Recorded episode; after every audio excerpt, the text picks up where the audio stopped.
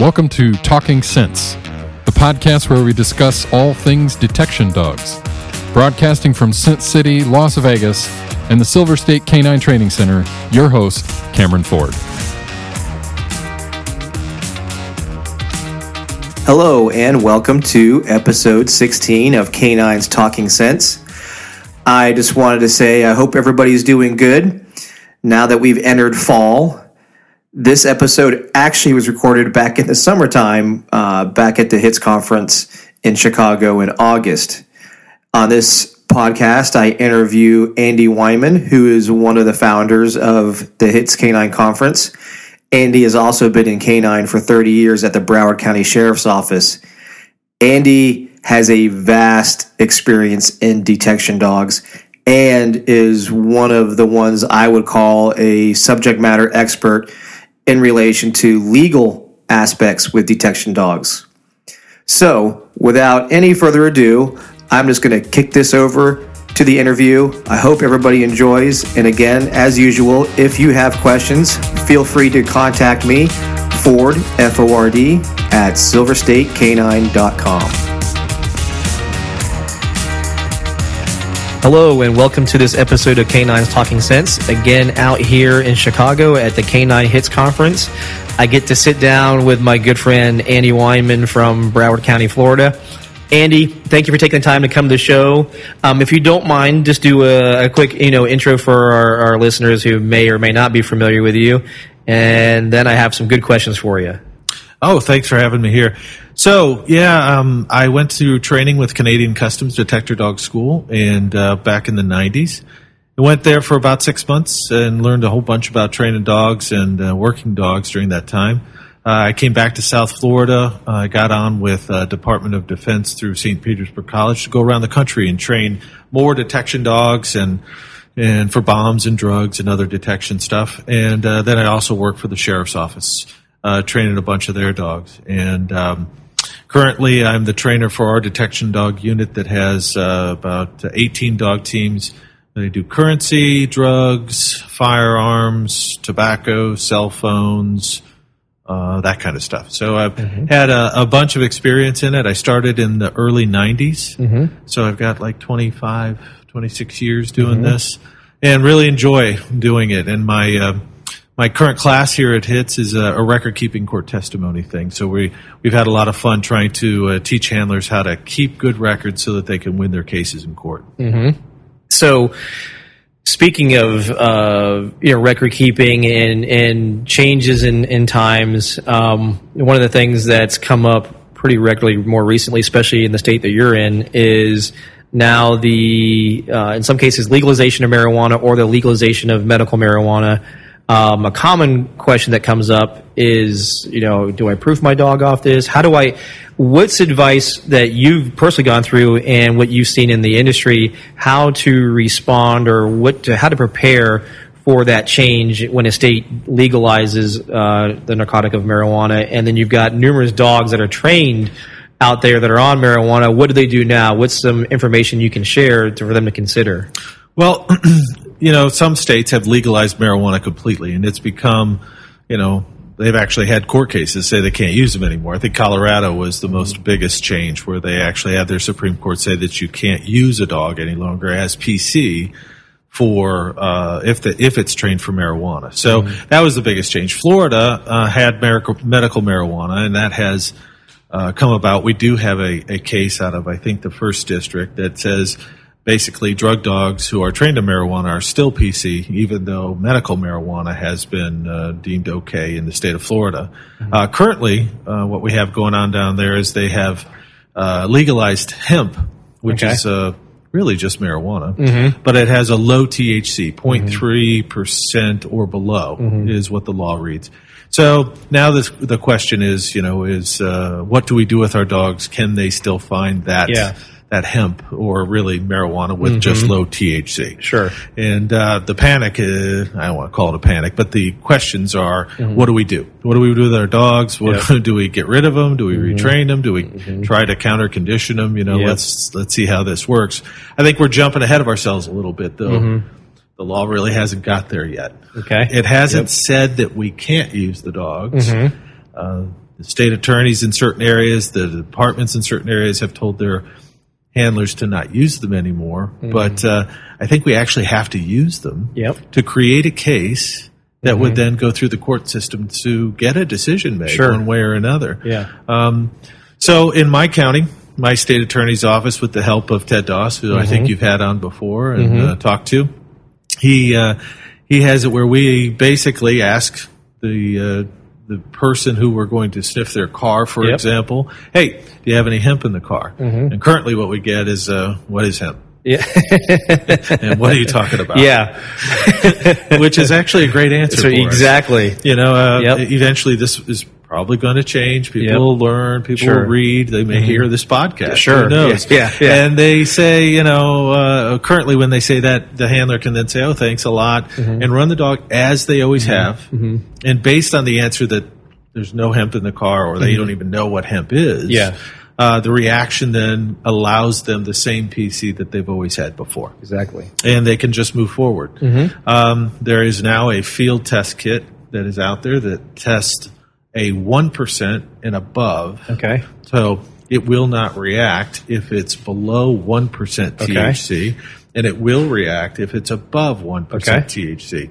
So this allows a presumptive positive on the street. Okay. So if let's say you ran your dog and you got a hit on a car and you've asked the question, is that hemp? Yeah. and they said, well, I don't know what the hell hemp is. Yeah. Well, then you can now find the substance in the car. You have a field test that you can test with. Okay. And uh, then if it tests positive, that means it's at least above one So that gives a, a grace period, if you will, Sure. of 0.7 percent from Yeah. what the legal limit, Which is a pretty good stretch uh, when you look at chemicals and how far that can go. Yeah, uh, in a chemistry world, I think that's a Yeah. big number. Yeah. So, and then you can then act upon that. Mm-hmm. And then, of course, there would have to be further testing for court purposes after that Yeah. in some lab somewhere, or wherever, Yeah. wherever Yeah, you take it to.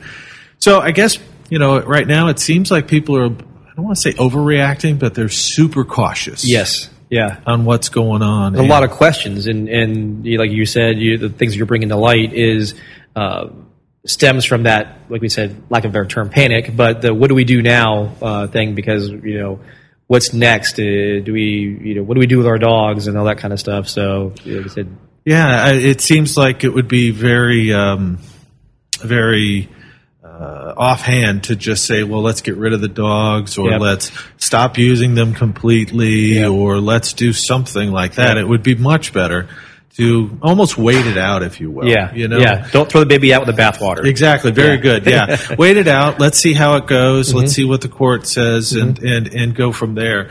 Um, you know, I, I don't know if it goes the wrong direction for us. I'm not sure what the answer would be. you Sure. know? Yeah. But, uh, uh, let's not go there just yeah yet. we'll fight one battle at a time versus you know overreacting or because then next thing you know maybe they don't do it and now all these dogs got repurposed or done something with because they you know reacted well oh my gosh you know since hemp's illegal and you know CBD oil is out there what do we do? So. Yeah, and it's a personal preference, but for me, uh, it seems like you know we Florida getting into a little bit of politics. We have a a, a Republican or conservative Mm-hmm. governor, and he appointed I think four justices to the uh, Florida Supreme Court. Okay. so any any case that would get sent potentially up through Mm-hmm. the court system.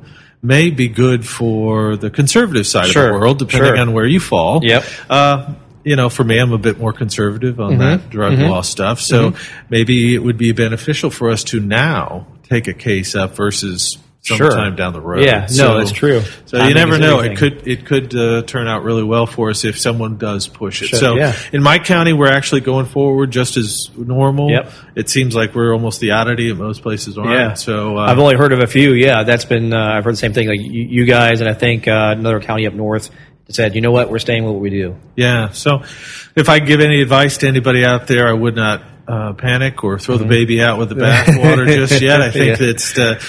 I would suggest staying the course, ask the question, you know, Mm-hmm. but you got to follow what your state attorney says. You know, if they ain't going to prosecute the case, maybe it's not worth doing the work you Mm-hmm. Yeah. know, to get there. So I understand that part as well. sure.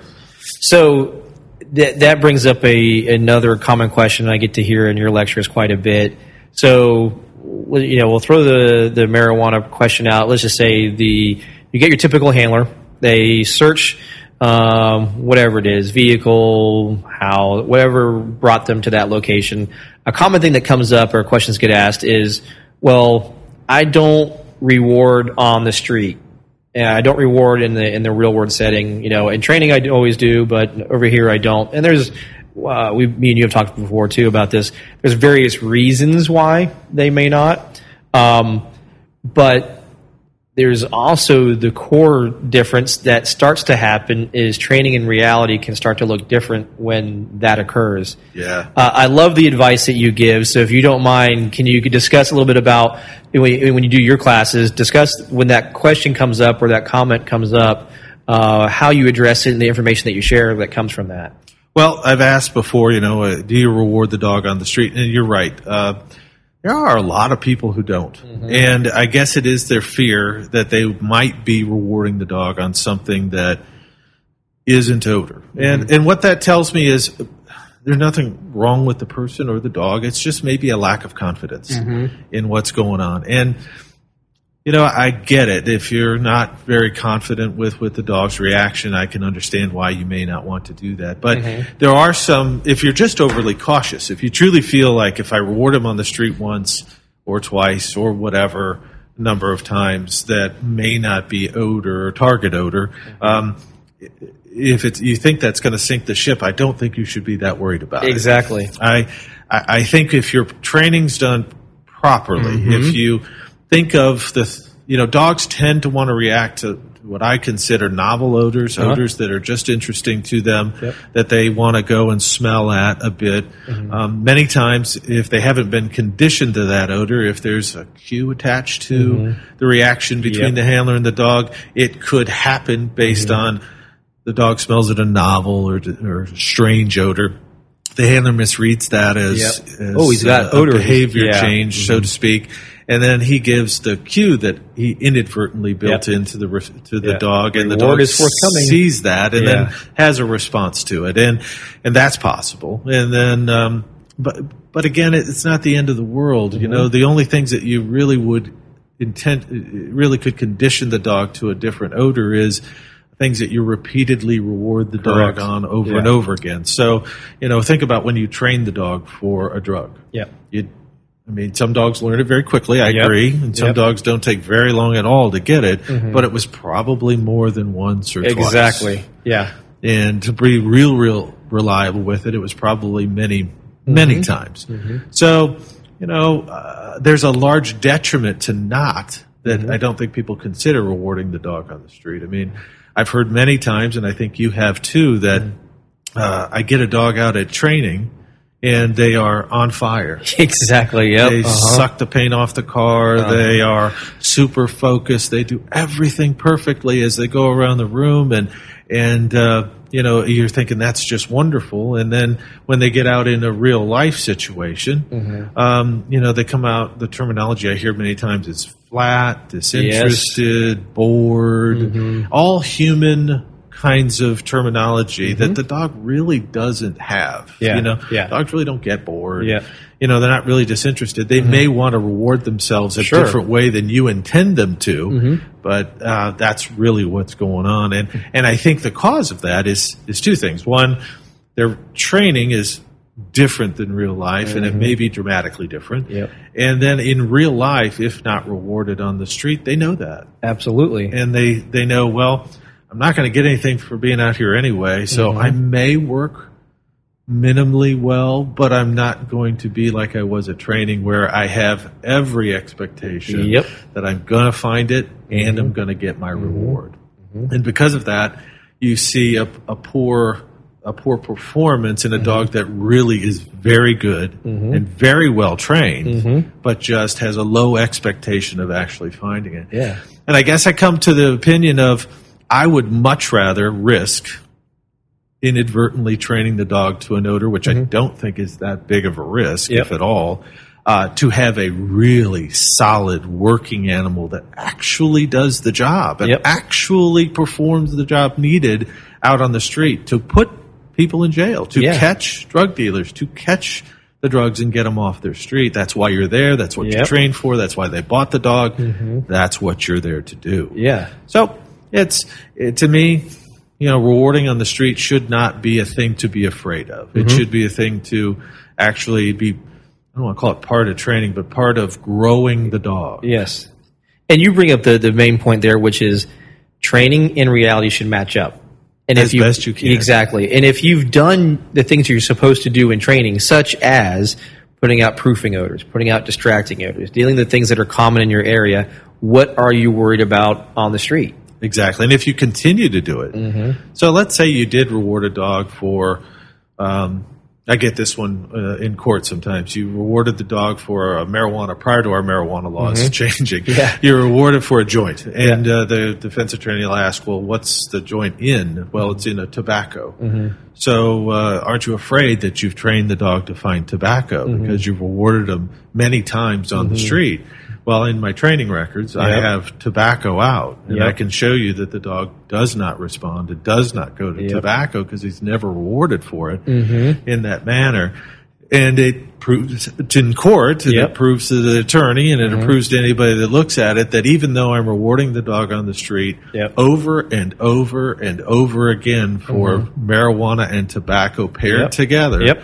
I still can put tobacco out in training And the dog and the dog does not respond. Yep. So if it was true Yep. that I would inadvertently reward the dog on an odor that wasn't target odor, Mm-hmm. I would have conditioned my dog Yeah. to find Yeah. tobacco that way. Yeah. Because I've over my 26 years when marijuana was inherently illegal in Yeah. Florida, Uh-huh. I'm four dogs into my career. Mm-hmm. I've had some work 10 years finding joints on the street in the hood. I mean, I Mm-hmm. Yeah. would have clearly had to have trained one to find tobacco. Sure. Absolutely. And based on all the training I did to make sure that tobacco was Mm-hmm. not in the scent picture, he didn't respond that way. So I don't sure that I buy into the, hey, I could inadvertently yeah. train him. I suppose it's possible, Yeah, but you it's just not likely. Yeah, well, that and and you, there's two things you kind of brought in that tie the same thing on on that we all know psychology and science wise is the schedule of reinforcement. If our reinforcement is high in training and not very high in reality, you've just taught the dog that in that in these contexts of the reality setting, the traffic stop or what have you, versus the parking lot with all the cars you do your training at, the dog realizes, oh, in this context, I get lots of reinforcement. This other one, I don't. So why do I want to work when the expectation of reinforcement is very low compared to my training where the expectation of reinforcement is very high? So Exactly. same with the the the items. If you've only reinforced a non-target item, you know, like you said, on the one chance you didn't find anything, and you're the only thing that was in the car was tobacco. Let's say, uh, did you and you re, and you give your dog the toy? Is that one reinforcement isn't going to make the dog now this this tobacco finding dog? Even if it happened twice or what have you, it's not the end of the world. And again, goes back to that training. If your training is sound and your dog and you're putting these things out, these are things you don't have to worry about. So, um, it seems like it. It seems like you're sacrificing, uh, potentially sacrificing a very solid, good working Yeah. Mm-hmm. dog that could really perform well on the street for a fear that isn't likely to happen anyway. And, and if you want the legal system to trust that your dog finds odor and you question that, what does that conundrum put you in? You- You're, you're now, you know, how do you, if I trust you, the, the legal system with the Fourth Amendment search and seizure right, and you have doubt, then why are you doing it? Yeah, I mean, and that's the big question that's going to come out in court that we talk about in our class is just that if, you know, and I almost hate to mention it, but if you're on video mm-hmm. and you don't reward your dog on the street mm-hmm. and they're, they get the video and look at it, they're going to potentially have an expert that reviews it and potentially he's going to ask, why didn't you? Mm-hmm. And you can have lots of reasons. Yeah. I mean, very solid reasons. It was unsafe. Yep. You Oh, have yeah. a variable reward Exactly. schedule. That's one of the ones I use all the time. You Yep. have all those are solid, Yep. Mm-hmm. good, great reasons to have. Yep. But if they dig deeper, Yep. they could find it better be truly a variable reward Yeah, schedule. exactly. and if it is unsafe, What you can't do Mm-hmm. is then put the dog up in your car, come back, search the car, go back and get the dog, and then Mm-hmm. go back and put him on the same car in the same unsafe location. Yeah. I mean, it may truly be that there were cars going by at that time, and then Mm-hmm. now the second time out there wasn't, so you can ex- easily explain that. Yep. Um, but the supposition from the defense is going to be how did the safety and security change at that point? Mm-hmm. So you, you just be ready for those Sure, questions. I'm not sure. telling you you're wrong or doing mm-hmm. anything wrong. It's mm-hmm. just that that's the perception, Sure. uh, what you're going to find, and and you know we live and die on perception. So make sure you you've thought that through, Yeah. and, and you can do it. But I focus more on the training part of it. I think you would get a better performing dog in real life uh, by doing it that way. So anyway, that's just my two cents. Yeah. This episode is brought to you by the Sensible Canine, making sense of scent work. The Sensible Canine is owned and operated by Pete Stevens. Pete Stevens has a vast experience in detection dogs, and myself and Elliot Zibley were the first three uh, three bald guys everybody remembers us as working together, uh, putting out various seminars under Sensible Canine and it has since grown to what it is today and keeps Pete pretty busy. Sensible Canine is uh, a education and workshop based uh, business. Pete goes to your area, or you come out to Southern California and go through various types of seminars where we focus on the skill sets needed. Um, most times geared towards nose work, but these days it's expanding to all types of scent work, uh, professional and sport. So look up uh, The Sensible Canine. The website is exactly that, thesensiblecanine.com. I will put a link in the show notes. Contact them, set up a seminar, or come to one of the seminars that we host uh, many times in the Southern California area. But soon we will have our first Sensible Canine in Las Vegas at the Silver State Canine facility. So, again, look up the sensiblecanine.com. It's K the number 9.com for the end of that. But again, I'll have the show notes, we'll have the web link there for you. 2019 has been a wonderful year here at Silver State Canine, and we are so thankful for all of you who have come to either our handler courses, our trainer courses, or our seminars. 2020 is already starting off to be a busy year for us, and we created a new calendar that'll be on our website and on our social media feeds. If you are looking for a handler class or you're looking for a trainer's class, contact us. Our classes are focused on proven scientific and psychological training methodology that helps you train and communicate to your dog in a much more efficient and effective way. We also offer seminars in a variety of topics, and now we have added even bite work and protection work to the courses and classes that we have here at Silver State Canine. Also, if you're looking for a trained detection dog, contact us. We customize each dog that we train for any of our clients based on your needs. And in this process, we work with you step by step from selecting the dog to the training of the dog to then the handler school that you'll go through when you pick the dog up. So, again, if you're looking for any of our Silver State Canine services to include our mobile classroom where we come to you, contact us. Info, info at silverstatecanine.com or just go visit our website. We've redesigned it, updated it. www.silverstatecanine.com. That's silverstate, the number 9.com. PackTrack is the top choice for canine handlers, trainers, and supervisors seeking a full featured, flexible, and secure record management solution. It's designed to work the way that you do, whether you're at your desk or in the field. PackTrack was developed, tested, and proven by top canine training experts. To ensure safety of all recorded data, PackTrack operates the same way as secure infrastructures do in the US government and numerous financial institutions. Their unique data management solution, which continuously backs up all records, provides convenient access to information throughout any web browser or your iOS or Android device. From the beginning, PackTrack has been focused on protecting officers and agencies from potential liability. Professionally designed forms and concise modern looking reports make it very easy to document and prove the canine's reliability in court. Visit packtrackapp.com. That's www.packtrackapp.com. So I'm going to bring up something near and dear to your heart: training records and recording your training. How, what are some very important things that handlers need to be aware of when, um, tr- you know, documenting their training? Uh, what should they pay attention to? What things? What, what would you say your top things are that they need to start documenting and being um, very cognizant about and, and having a good track record on their training? I think um, they need to actually write down exactly what goes on. And I don't want to uh, exactly is a bad term. I need they need to document better what it is their dog did during the training exercise. So I'll give you an example. Many times I read training exercise uh, notes from a handler. So you've created the exercise, the stuff is out. The handler then comes and writes his comments about how his dog performed, which is normal and the way it works. So when he's writing that information, they'll write something like, you know, deployed the dog and the dog sniffed in this manner and worked around the room in this manner and found the drugs. Uh, and they really kind of cut to the chase. You know, he found, he reacted, he was rewarded, and he, and we were done.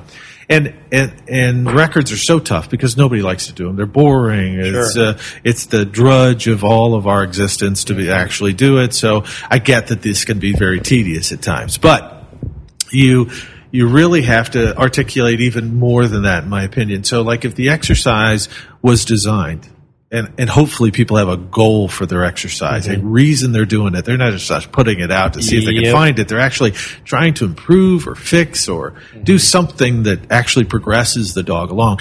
So if there's a goal, and let's say it was proofing as an example, so they have plastic bags out mm-hmm. or tobacco as we've been using yep, in our yep. example or something, uh, they need to write down that actually the dog smelled at it and didn't react. The reason I say that is you're going to get a subpoena down the road. You're going to have a case that happened eight, ten months ago that they're going to subpoena and they're going to go back three, four years prior to that incident. So you're really four to five years back, and they're mm-hmm. going to say on September 12th in, 19, in 2000 and you know 13, Yeah. do you remember this training day? Yeah. well, no, mm-hmm. you know, mm-hmm. and then they're going to say, well, do you remember if the dog reacted to the tobacco you had out in the thing? Well, well, you can't really say you did because you just said you didn't remember, and it would be really tough mm-hmm. probably to mm-hmm. remember. So here you are now. I don't remember. Well, in your records, it says it doesn't say either way. Mm-hmm. So it's possible that the dog reacted. Uh-huh. And you're going to say, no, I would have uh, remembered that. I would have addressed it. So just the fact that I didn't write it down, but nonetheless, that doubt Yeah. gets put in the judge's mind. Again, none of these things sink a ship. Sure. It takes many of these to, to mm-hmm. sink the ship. But, you know, if uh, take an extra sentence mm-hmm. just to say he smelled at it and didn't react alleviates that entire question and oh, that yeah. entire doubt and that mm-hmm. it just cleans things up. I go back to the old adage that in law enforcement anymore, nobody believes us. Yeah. So oh yeah. if No. it isn't written down and It didn't isn't- happen. It didn't happen. So you you just want to you want to put it down, you know, on paper of how the dog reacted. The next thing that I think people really slack on documenting is the noticing and knowing the behavior change completely. Okay. Yep. So uh, many times people say the behavior change is, um, you know, a head turn and breathing, and they kind of stop there. And uh, uh, you know, it really is a whole lot more behavior in the dog that you can realize that that would indicate that he's actually on target odor. And um, you really want to be able to document that you know that very well, because if your dog should happen to have a behavior change, but yet not come to a full and final response, Yep. you would want to have a record of how you know that behavior changed so well Sure. And that that still constitute PC for Mm-hmm. whatever you want to do. Because there's there's a number of cases out there that say you know behavior change is, is good enough for PC, and they Mm-hmm. are you know and and it is.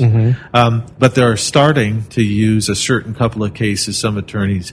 that says the opposite. And uh, Yeah. there's some problems there that we have to address when it comes to that. So, notating the fact that you can tell the, the uh, behavior change and maybe even the behavior change as compared to a behavior change with something else. Okay. Like, you know, dog pee maybe or something, you know. Uh, If you think about the description, uh, head turn, breathing change, closed mouth, and bracketing to an odor. Mm-hmm. Think about the last time you walked your dog in a neighborhood and he smelled Yep. dog piss on the ground. Mm-hmm. Did he close his mouth? Did he increase his breathing? Did he bracket to that? Yep. Sure did. But after those four things, mm-hmm. what else in the dog's behavior compared dog pee to target odor were mm-hmm. done? you Yeah. know? Yeah. For me, it's if the dog gets close to it, he kind of is at my dog is a bit apprehensive as he gets mm-hmm. closer to the pee. He's Yeah.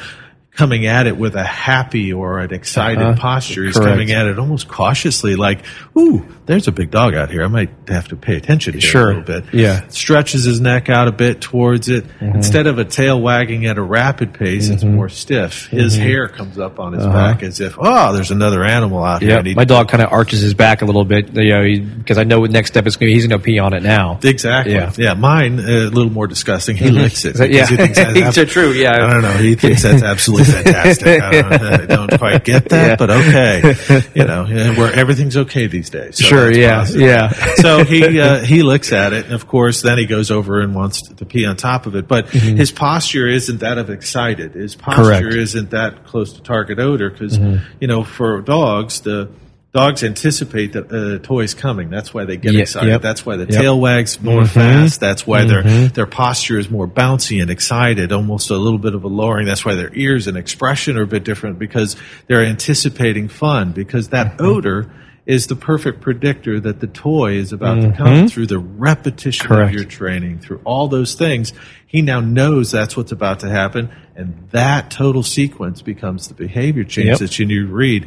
There is no excitement and bouncing and happy play when he's smelling dog piss Yeah, yeah, no, it's and totally different. if you went to a training scenario where you were able to articulate that in your records, how you Mm-hmm. could tell the difference between the two, um, and you explained that in court, Yep. it seems like you would be much more believable than um, testimony of what's his behavior change, a head turn, and some extra breathing. Yeah. So one of the other things that you had talked about and kind of goes into the record thing and that you brought up is, you know, the term readable alert by handler is kind of the legal side of things of what the alert or what we want to call. But you and I had a great discussion one time recently in California where it's more about a demonstrative change in behavior um, because we all know, you know, with the, uh, you know, we went started years ago with scratch alerts, and then everything Yep. became a passive alert and that's it. And now we're we're seeing a mixture of like the focused response, a almost like a pointer pointing and things like that. And like we talked about the pluses and minuses of when you get into the pointing alert, because you know one of those things that and I've been a fan of. But with that said, you know, when I when we had our discussions was it needs to be in a way that is uh, a layman can look at this and say something happened here. Yes. and and, and, and you know for handlers that need to uh, talk about like how you need to articulate and, and document that especially if because you brought up like the court case especially the one in canada where just because a dog didn't sit they now toss that out. And we all know many of us can read our dogs uh, you know is an alert but is unable to get into a certain position but kind of elaborate a little bit more about what we're talking about there demonstrative and what we mean by that Yeah, you, you know, in the in the case, um, the handler that in those cases, one was Davis, one was Wilson, and there was one in Canada, of course. Um, and you can look those up on the internet and really find better details about it. But the, the way the case is described, the dog was unable, either in a position where he couldn't get a, a, a, a solid sit. His his trained response, based on their initial training, was a sit response. Uh, I personally don't care what the response is, mm-hmm. as long as it's demonstrative mm-hmm. and able to be seen by people mm-hmm. fairly easily. So, um, in his in those instances, it was a sit response, and the dog di- either didn't come to a complete sit or potentially didn't come to any sit at all, but had a behavior change that the handler could read prior to that. The hard part is is nowadays, which in some of the past cases where they decided PC was absolutely, or a behavior change was absolutely PC for search of a vehicle based on the dog's mm-hmm. behavior change. No, many of those weren't captured on video. So the mm-hmm. court was not looking at or listening to a handler's testimony and then watching a video. Uh huh. So, you know, you have just the handler's testimony, and then they say, okay, well, that's good enough. Mm-hmm. Now you have, in this day and age, with everything being captured on video, either through mm-hmm. body worn camera Yep. or or dash camera or mm-hmm. just someone along the side of the road with a cell phone. Mm-hmm. Um, they're now listening to what we say as a handler on the stand that that behavior change is, and then watching the video to see if they can see it. Yep. And many times, if you think about it, a head turn and the breathing and the facial expression, ears, tails, posturing, and working isn't as easily seen mm-hmm. on the video, but a demonstrative final response mm-hmm. can be very easily seen. Yes. And uh, whether it's an, a, a freeze and stare or mm-hmm. whether it's a, a full blown sit, and you know, courts are looking at it like, hmm, I, I get it that you can read that, but I I need to have a check and balance. I Sure. need to have some way of noticing that. So Yeah. either the behavior change has to be captured very well on the Yeah. video, Yep. which can happen Absolutely. or the, the, the final response Mm-hmm. needs to be there. And I think that's where defense attorneys are going to focus more now is Mm-hmm. now that it's on video, your testimony has to match up with what, What the video says. Yeah. Mm-hmm. And, and it, it really will, but it's just hard to, hard, hard, hard to see on the Mm-hmm. video. So then they fall back to, well, the only thing that's really overly demonstrative is the final response. Thus, they would start to rely on it. Mm-hmm. Sure. And uh, right or wrong. Yeah. Yeah. Uh, um, you know, I'm not saying that that's right for the court to do. I Yep. truly think that the handlers are 100% right. It should be PC and all that. It's just that they now have this extra piece of evidence being the video to Yep. now compare Yep. to the testimony Yeah. that's being given that, uh, you know, the dog closed his mouth and had a breathing change and all those Mm-hmm. things. They just don't. Uh, based on the angle of the video, Sure. Mm-hmm. or the distance, or whatever, it isn't as easy for them to see. Yeah, and w- what you bring up is I, I use in my lectures now quite a bit live PD. And live PD has put out some videos of you know canine handlers deploying their dogs to search on vehicles, and it's it's it's disheartening to see what we watch on there, and to know that. And I, like I said, I use it in my lecture and say, don't do this. You know, the rest of the industry is judged by what they get to see, you know, what the what the public gets to watch on something like that. And we collectively have to hold ourselves accountable before they do. So when we see stuff like this, we need to make contact with each other, ask some questions, address some things. Uh, and in my thing in the, the videos, it was so blatant of how bad it was that I wanted to to demonstrate that to everybody else we need to have a discussion. You know, we need to discuss why this is happening, and then and if and if I even like yesterday when I played it, and if you're in this room, if you're the handler in this, or you know the handler in this, just to explain what are we seeing, not seeing something that wasn't shown. And if you have a different point of view, because these were so glaringly bad that, uh, of course, no one and, and, it, and it brought to light. Everybody kind of agreed. Yeah, no, that's not tolerable, and this is this isn't something that we should do I'll have to watch that. I yeah. haven't seen that. Oh, I'll show them to you. Believe actually, I have them right here. I'll show them to you in a second. Um, but yeah, it, it, it's it's pretty it's pretty bad. But in the, in a sense, is we don't want the legal system policing us, if, especially if in a group we can do the best we can in training and hold ourselves accountable. And like you said, making sure that if my alert is you know. Uh, is always going to be something that's very demonstrative and readable and understandable, despite if it's a position or what have you, and not this like, oh, he, it's just he turned his head right there, and that's that's my alert.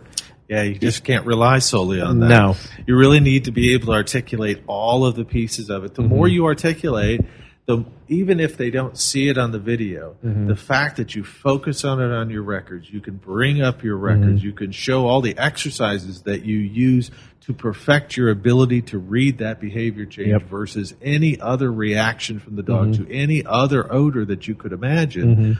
That attempt and that record and that description and all those things can help support even if they don't see it on the video and you are 100% adamant that it happened Yeah. but they don't see it not happen Yeah, you know yeah. then then it might you know truly sway and turn Sure. the tide for you that uh, that that's that's what, truly what happened and, Yeah. you know it's sad that we have to go to these links to prove you know ourselves Sure. all the time Oh yeah, like you said, because the, videos almost require it because the old term "seeing is believing." Unfortunately, we know is not always true because we we've seen it many times in law enforcement. A camera angle of a shooting can be totally different when you all of a sudden interject another perspective from a different angle, and you're like, "Oh, the first one you showed me, the cop looked like they did this." But when you see the other angle, oh, what you didn't get to see was the suspect did Y before the other one happened. So Exactly. we uh, we understand uh, you know video tells some of the information but it's not all of the information but the dog handlers we- we're, it's, this is new to us now Yeah. that they're wearing body cameras and we have to be very aware of, of uh, how we do things and, and making sure like you said if I describe what happens with my dog, that kind of should most times, if it's being reviewed, be matched, whether it be in person or by video. We should see some of these things there. Hopefully, again, Yeah. as long as the camera's Yep. good enough, close enough, angle right, you know, whatever, it's very possible that it that it truly happens. Mm-hmm. Yeah. you just don't get to see it on the video. body so- cameras are tough because they don't get a great perspective sometimes. exactly. Yeah. You know, it's it's too high, it's Yeah. angled the wrong way, all that stuff. And then dash cameras are tough because they are considerable distance back. Yes.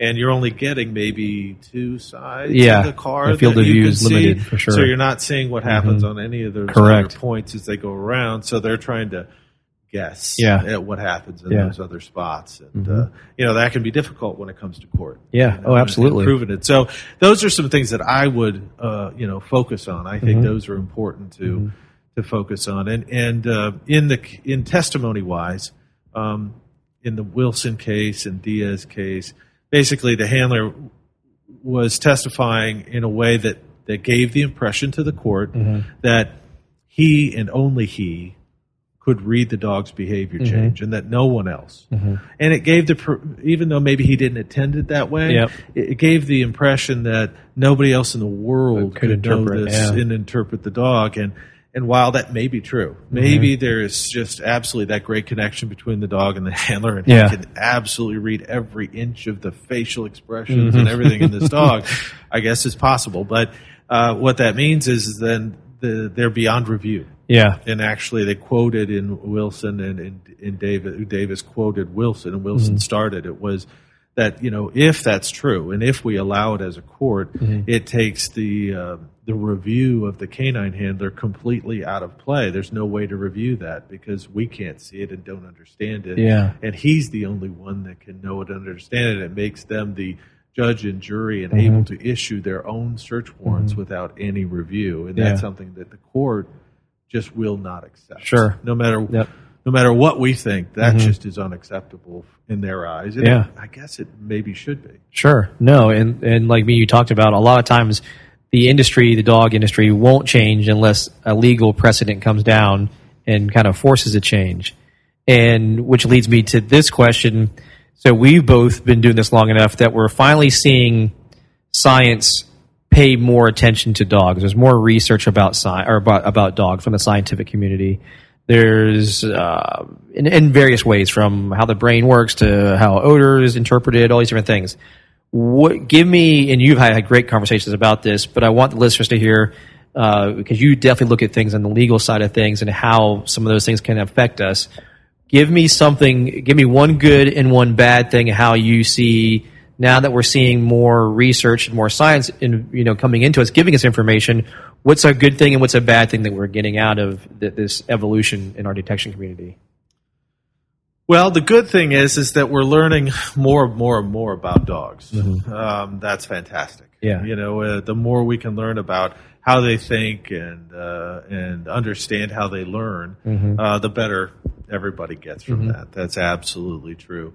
Um, but it also then exposes that information to everyone out there in the public. True. and Yep. uh, it educates the defense attorneys Yep. just as well. Yeah. Uh, I remember a funny story uh, when I first started in law enforcement uh, canine work.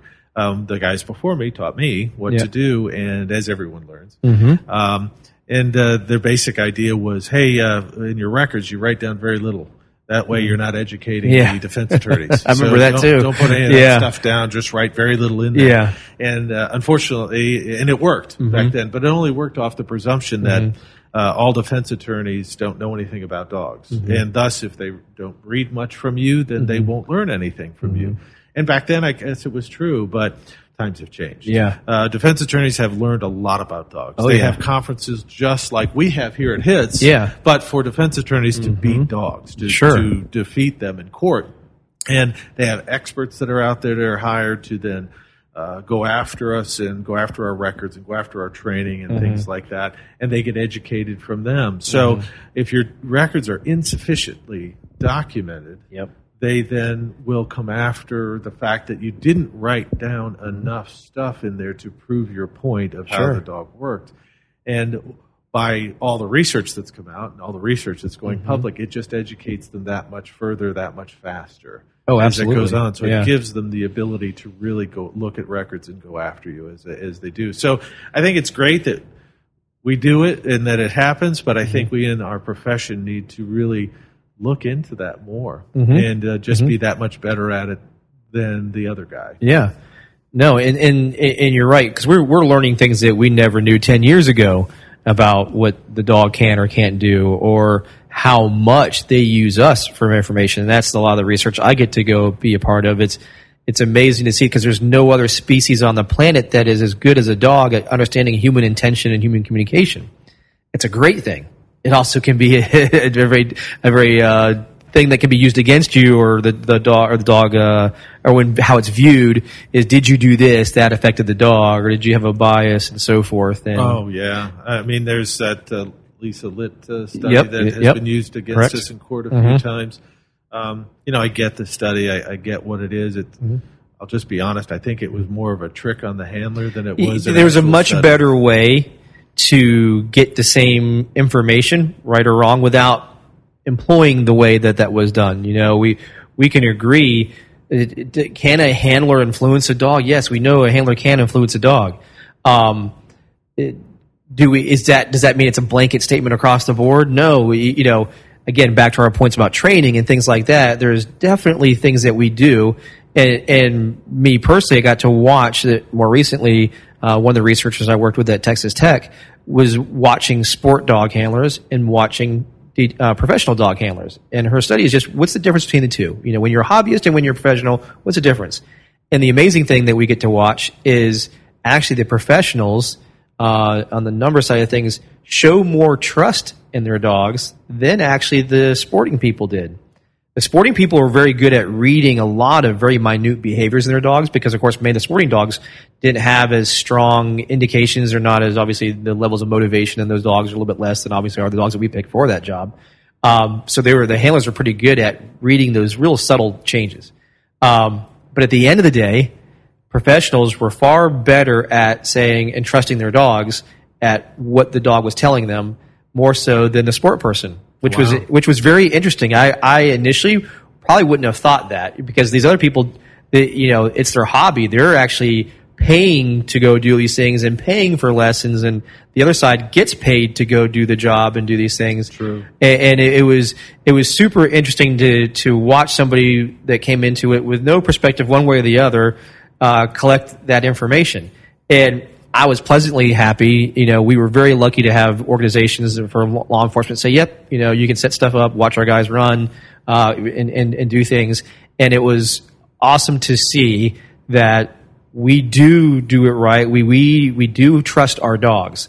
At the end of the day, that sensor that we have in front of us, we have to be able to interpret it and read it and go from there. So I was super happy to see that on the professional side of things, the side of the house I came from, even though I am working also on the sports side of things too, that that we have a good, strong trust in our dogs. Yeah, it is fantastic. I mean, that's a, that's a great study and a great way it turned out for us. Mm-hmm, I mean, uh, sometimes when you go into these studies, you're almost rolling the Oh, dice. sure. You're not sure just exactly Yeah. where we're going with this Yeah. and, uh, and how it's going to turn out. So that that's fortunately it went Yeah. went our way, which. I I guess I I would have anticipated. I know that our handlers are out there training hard, Mm-hmm. Yep. and I know they know what they're doing. Mm-hmm. Um, it's all just a matter of getting it on paper, getting it in front of court, and just staying diligent at training. And, Yeah. and you know they do all the time. So I'm not as surprised, but Sure. it's nice that it did turn out. and, and it's only in the recent, you know, I would say decade or less that there's actually been a uh, hobbyist contingent that did detection dog stuff. Because you know, before that, it was always bite, worker, obedience related. There was the Schutzhund and KNPV and things like that. There was no nose work or scent work that was out there. And now that we have it, it's interesting to see how the hobbyist applies things because many of them have gleaned their information from us on the professional side, or many of us that have retired that are now finding a new career and, and teaching, you know, uh, family members how to do nose work with their pets, and, and which is a great thing in itself. Getting people out there with dogs that need an activity, or just a maybe not everybody can do agility, you know, Absolutely. but they can, you know, basically every dog can use its nose. absolutely. A- a- and so to see this thing develop and see the two sides now we have you know information and watching how people do things on a sports side and then the professional side it's the first time we got to see it in detection so it was kind of fun to, to see this grow and i know you've been out there in, in cnca and seen some of the, the conference they have and it's and it's cool. I got introduced to it mostly through you, to be Mm-hmm. quite honest, and and it is uh, such a unique thing to watch. But it's wonderful. You know, every dogs are wonderful animals, Mm-hmm. Yeah. and uh, getting more interaction between humans and dogs is a great thing. Oh, yeah. Mm-hmm. and getting out there and using them and putting them to work makes them so happy and Yeah. builds that interaction between Yep. you and your dog. It's just for a sport, for something to do, for Yep. those that you know want to do it. It's really a nice thing, and as you said, they don't have to be wildly physically fit. And Yeah. They don't have to Yep. be bit or anything as Yeah. they go to it. Yeah. It's, it's just a nice, fun Mm-hmm. thing for people to do, and, and it, it's kind of neat to see people do it. Yeah. I, I never knew that it even existed until I talked to you about it and saw it. It's, it was very cool. Oh yeah, no, and and and I hope in the future there's things that even uh, HITS and everything else can kind of start doing with uh, incorporating that side of the community into the education and learning process that all of us in the professional side of things I've gotten to go through for many years now. Well, you never know. That may happen. You never know. So, with that said, on, on and we talked about this too. The last part I want to cover was you specialize in the record keeping stuff. Talk about PackTrack, and because I what I really love about it is how handy it is with this, the fact that I have my phone with me all the time anyway. You can quickly document, uh, set up training, share training events.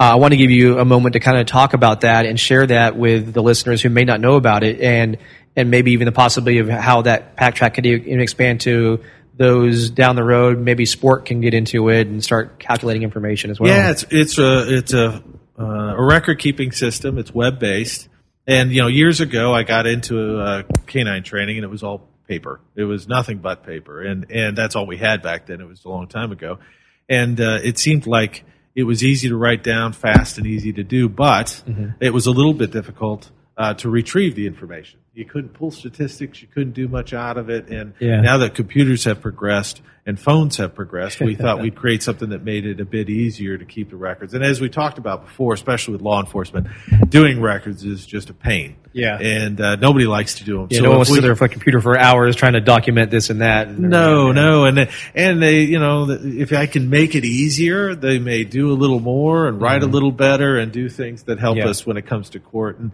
and I, I have a, a, a belief and a saying that I say all the time. You know, uh, once that subpoena comes to want your records, once they come for you, Mm-hmm. uh, you can't go back two, three years and fix the records. Nope. Mm-hmm. You almost have to have your life here in this job that that we do for detection work you have to do it with the belief that they're coming for you someday. And you want those records to be absolutely perfect. Yep. That way you don't have to worry about it when that when that time comes. Mm-hmm. So PackTrack, we created it to make that job so easy. So we created a phone app so that you can do everything from your smartphone and nothing's stored on the smartphone. It's mm-hmm. one thing that's that we wrote it in such a way that the phone accesses a mobile server and mm-hmm. every bit of information you type into it goes right into the server. So there's no data ever stored on the phone.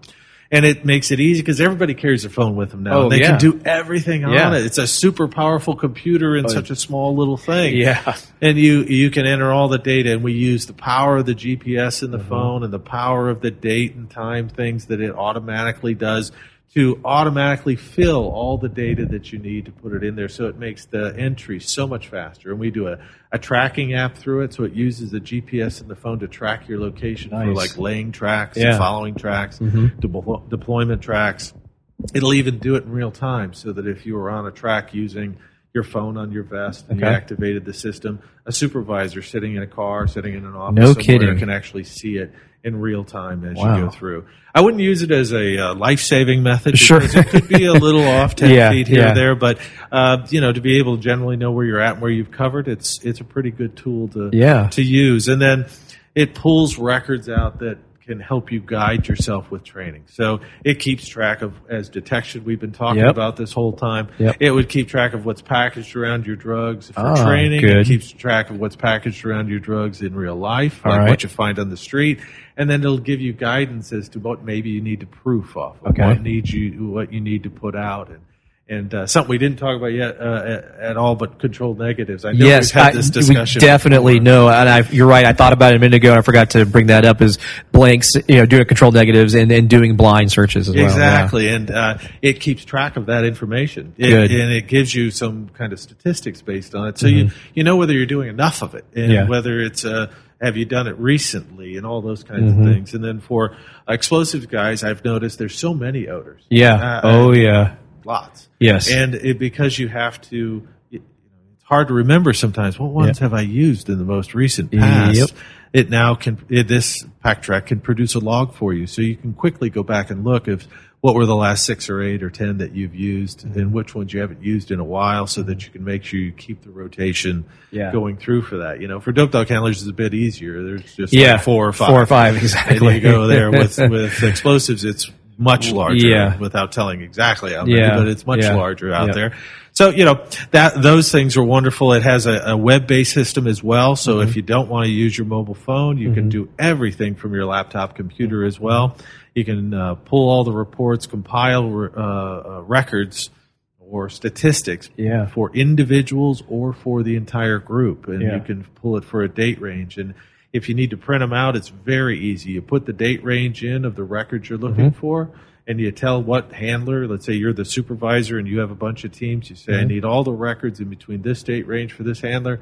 And within two seconds, you've got them up on the screen, and you click the print button, and there they go. They're Yeah. all printed out. That's huge. That's, and again, you know, as we talk about science, things like that, data and, and statistics are things that are very important and that can help guide you and make your training better. So, and I got to watch you do the demos with this.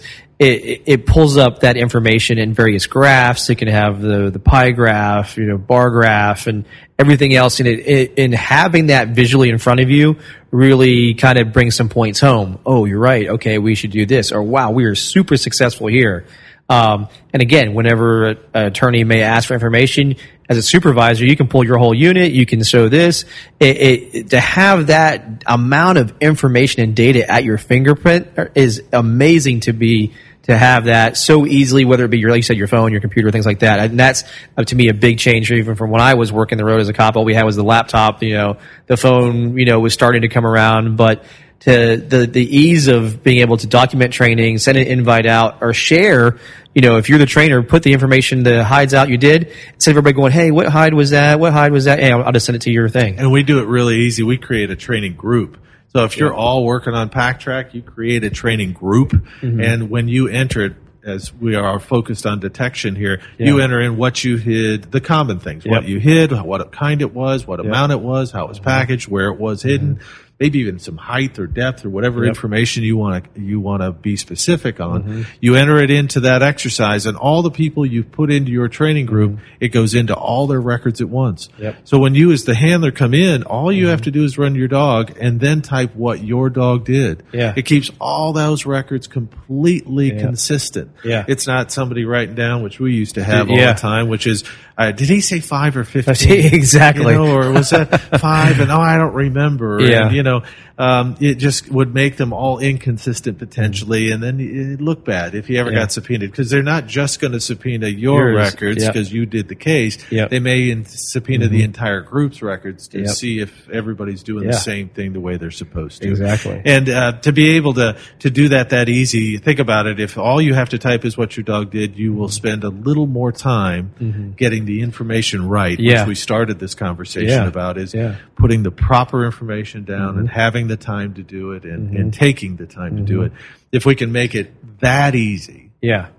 then it's probably going to be better records. Oh, absolutely. Which is going to be beneficial for all of us. Yeah. Keep you out of court, keep you out of liability cases Yep. because it's not just for detection. No, I'll say there's a huge component for the dual purpose side. You guys have a ton of good information for uh, apprehension, your ratio. You know, when you put your dog out, how many contacts you've had, contacts without an, uh, a bite, with a bite, um, which are all very important. And, and speak about that too, because it's you said the tracking, the building search, the deployment, all that is all there. that yep you, you can do all that on the patrol side and it keeps great statistics about how you were deployed when you were deployed uh, manpower allocations your supervisor can look at it and decide hmm you know maybe i need to uh, put more people on at this time because i'm getting a bunch of calls for service there we're having to deploy the dog a bunch there and uh, you can also use like a, a comparison like hey uh, we track uh, during work uh, we, uh, during training all the time but yet our deployments for tracking are very low. Sure. But yet our building searches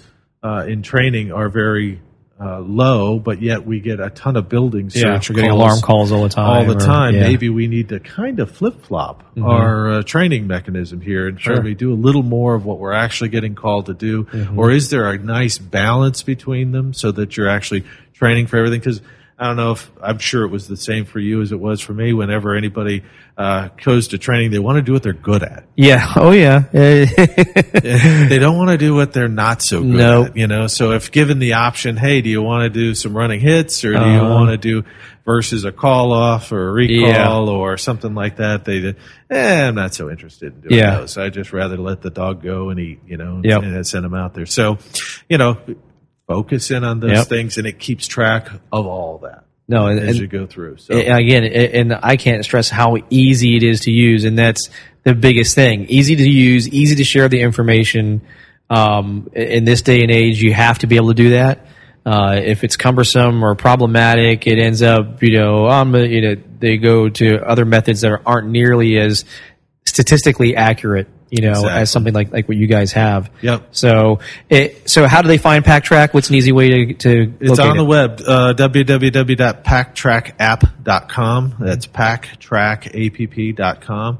Uh, you get a 30 day free trial. Don't need to put any credit card information in or anything. Just click on the uh, get started link and uh, enter your information, email address, and name, and things like that. Uh, it's $100 a year per handler, but all non handler supervisors and trainers are free. All updates are free. Uh, the app is actually free, but you have to have an account to make the Sure. app work. Yep. But uh, you can download the app to any uh, Android or iOS phone. Mm-hmm. It works on any Mac or or regular PC of any Mm-hmm. kind. Um, uh, it works flawlessly. Yeah. if I can say so, Yeah. if I can say that, and um, it's very very easy to get to it. If you ever have any trouble with it, or if you have any questions, you're reaching out to me. Yeah. you're not calling someplace else Yeah. or somebody else. You Yep. know, uh, Jeff Barrett and I created it. We put our career Uh-huh. of- knowledge, Mm-hmm. uh, you know, nearly 30 years for, for the both of us. Actually, he's over 30 years. Yeah, I say, yeah. Designing this. The two of you have reached almost 60 years combined. Right. Yeah. Yeah. So put it into this system to try and um, not have other people have to do the flaws that we did, the problems that Mm-hmm. Sure. we did, and bring people up to a quickly to a good level of record keeping to make this uh, Mm-hmm. Yeah. to make it go. So I hope everybody at least gives it a try. Yeah, for sure. And uh, like I said, it's uh, like you said, you just hop online, go look at everybody. I'll even put an ad for it in this uh, podcast. We'll put it in the show notes as well, so it's easy to find. Thank you so much for spending the time with me to, to do this uh, podcast. Thanks for coming to HITS. We love having Oh you here. Oh, man, and and I love for I love tweaking and adding to the the course I give. And next year, we like we talked about, I'll have two new ones out here. That'll be exciting. Yeah. We're going to be in Phoenix. Yes, Phoenix next year. Everybody so out west, get ready. yeah, We're it's going to be a great time. It's a dry heat. Yep, I know it now. Living in Vegas, what it's like. So, it, it, it, and I'll say that it's it's it's I me personally like it even better than the humidity. So I I'll so if Southwest people, if you haven't been if you haven't been to Phoenix area, please come out there to HITS. You guys will have a You're fantastic time. We're going to be at the Westin Kierland Resort. Look it up online. It's got uh, lazy river, a couple of golf Oh, wow. courses. You've Huh. got a huge conference center, beautiful resort. nice. Uh, yeah, you'll really enjoy it, and you'll learn a lot because HITS packs a lot of educational value in Oh, the yeah. few days that you're there, and Oh, we'll yeah. have a huge vendor hall. We'll have at least 85 or 90 vendors. Wow. Yeah, I can say from this one here in, in Chicago, it is enormous. I think there's four vehicles out there. There's, I mean, anything, everything you can think of in this industry, dog related, is somehow represented in that vendor area. So I already know that'll continue for, for Phoenix as well. So again, thank you so much for your time and, and spending time with your Thank uh, you. I really podcast. appreciate it. All right. Thank you, everybody, for listening. Until the next one, thank you for listening to K9's Talking Sense podcast.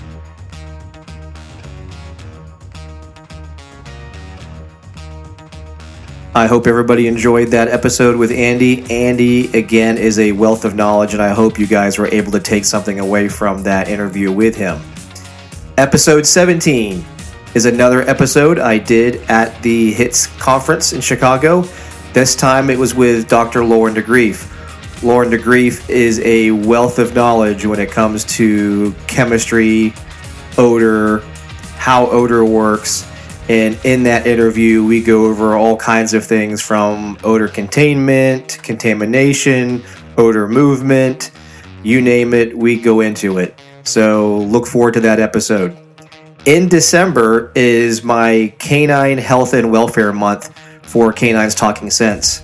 Uh, there's going to be episodes in regards to first aid with detection dogs. There's also going to be a fun episode where I discuss canine well-being with Kim Artley. Uh, Kim has uh, gone through a variety of different uh, holistic approaches, canine nutrition and supplements. So look forward to December being our Canine Health and Welfare Month. Again, as usual, if you guys want to reach out to me, you want to give me ideas for a show, you want to give me uh, potential guests to interview, I welcome all your guys' feedback. That email address is Ford, F O R D, at silverstatecanine.com. And until the next episode, I will talk to you guys then. Take care.